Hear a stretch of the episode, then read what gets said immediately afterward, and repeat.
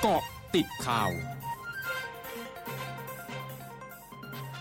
กติดข่าว 11 นาฬิกา 30 นาที 10 กันยายน 2564 ช่วงนี้ไปติดตามการโหวตลงมติร่างแก้ไขรัฐธรรมนูญวาระสามกับคุณนันทรัตน์คงนินทีมข่าว m c o t News FM 100.5 ค่ะ สวัสดีค่ะ คุณนันทรัตน์คะ วัสดีค่ะ ในการประชุมร่วมกันของรัฐสภาที่ดีในชวนหลีกภัยประธานรัฐสภาเป็นประธานการประชุมเพื่อลงมติร่างรัฐมนูญแก้ไขเพิ่มเติมในวาระสามได้ขานชื่อสมาชิกรัฐสภา 730 เสียงเสร็จสิ้นเรียบร้อยแล้วค่ะ โดยขณะนี้อยู่ระหว่างการสรุปผลการลงคะแนนเสียงอย่างเป็นทางการนะคะ โดยก่อนหน้านี้ต่างจากตาไปที่การลงคะแนนเสียงของสวที่จะต้อง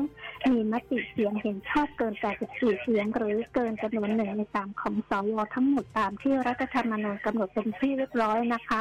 ส่วนที่พักพลังประชารัฐพักเพื่อไทยและพักประชาธิปัตย์เองต่างก็ออกเสียงไปในทิศทางเดียวกันค่ะก็คือเห็นชอบนะคะ ส่วนพักภูมิใจไทยและพักก้าวไกลนั้น รวมถึงพักขนาดเล็กส่วนใหญ่ยังคงงดออกเสียงค่ะ อย่างไรก็ตามนะคะ เป็นที่น่าสังเกตว่าในในส่วนของผู้บัญชาการหล่าทัพนั้น จะเป็นการไม่ลงมติใด ๆ ค่ะ แต่ว่าในส่วนของพลเอกปรีชาจันโอชาสวแล้วก็เป็นน้องชายของพลเอกประยุทธ์จันโอชานายกรัฐมนตรีและรัฐมนตรีว่าการกระทรวงกลาโหมนั้นได้ลงมติเห็นชอบกับร่างรัฐธรรมนูญดังกล่าวด้วยค่ะ โดยขณะนี้นะคะอยู่ระหว่างการสรุปนะคะ แล้วก็เรียบเรียงทบทวนการขานชื่อของผู้ที่พลาดการลงมติไปอีกรอบหนึ่งค่ะโดยหากว่าผลการประชุมแล้วเสร็จจะมีการรายงานจะรายงานให้ทราบไปอีกครั้งหนึ่งค่ะคุณภัยรัญญาคะ ค่ะขอบคุณค่ะ สวัสดีค่ะ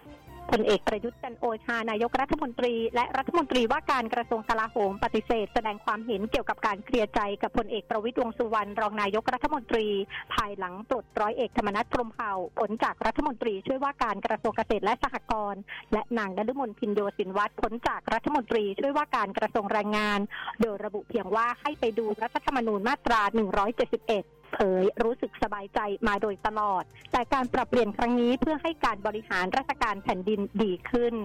นายประพัฒน์โพธสุทน รัฐมนตรีช่วยว่าการกระทรวงเกษตรและสหกรณ์ระบุ นายเฉลิมชัยศรีอ่อน รัฐมนตรีว่าการกระทรวงเกษตรและสหกรณ์ยังไม่ได้มีการพูดคุยอะไรเพิ่มเติม หลังร้อยเอกธรรมนัฐพรมเผ่าผลจากรัฐมนตรีช่วยว่าการกระทรวงเกษตรและสหกรณ์ส่วนเรื่องการแบ่งงานกันใหม่นั้น นายประพัฒน์ระบุยังไม่มีอะไรทั้งสิ้น พร้อมยืนยันขณะนี้ยังไม่มีสัญญาณการปรับคณะรัฐมนตรี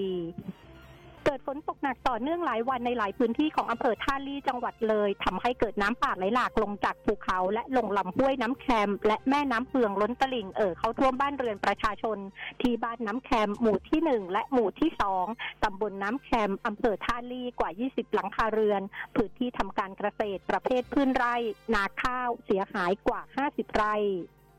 ด้านนายทัศนัยสุชานนท์หัวหน้าสำนักงานป้องกันและบรรเทาสาธารณภัย จังหวัดเลยสาขาด่านซ้ายพร้อมเจ้าหน้าที่ที่เกี่ยวข้องออกให้ความช่วยเหลือ และสำรวจความเสียหายจากน้ำป่าไหลหลาก ในพื้นที่ตำบลนามาลาอำเภอหนาแห้ว เบื้องต้นมีบ้านเรือนประชาชนถูกน้ำท่วม 11 ครัวเรือน พื้นที่การเกษตรเสียหายประมาณ 51 ไร่ โรงเรียนเสียหายหนึ่งแห่ง ขณะที่นายสวัยเจริญศรีนายอำเภอภูหลวง เผยได้รับรายงานจากโครงการชลประทานเลยว่าระดับน้ำในอ่างขนาดกลางทั้ง 14 แห่งเฉลี่ยอยู่ที่ร้อยละ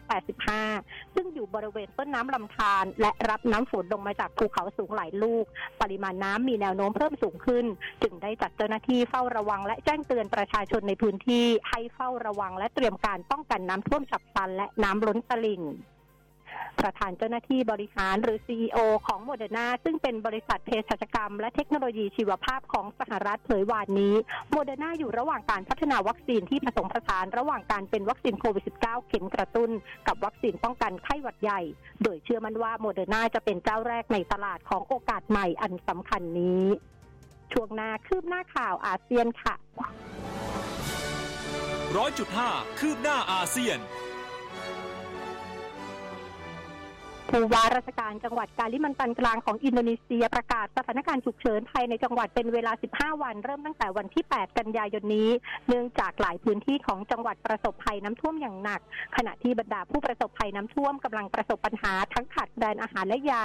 ซึ่งทางการจะจัดตั้งครัวสนามในพื้นที่น้ำท่วม เพื่อช่วยเหลือผู้ประสบภัย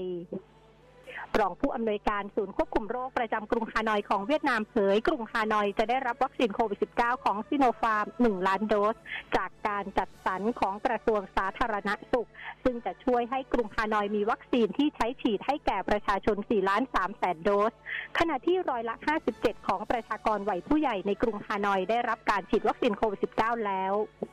กระทรวงสาธารณสุขบรูไนเผยวานนี้ พบผู้ติดเชื้อไวรัสโควิด -19 รายใหม่ 148 รายทำให้จำนวนผู้ติดเชื้อสะสมในบรูไนอยู่ที่ 3,831 ราย โดยในจำนวนผู้ติดเชื้อรายใหม่เป็นผู้ติดเชื้อภายในประเทศทั้งหมด ขณะที่มีผู้เสียชีวิตจากเชื้อไวรัสโควิด -19 ทั้งหมด 21 ราย และรักษาหายทั้งหมด 2,313 รายทั้งหมดคือเกาะติดข่าวในช่วงนี้ภัยดัญญางานสถินรายงานค่ะ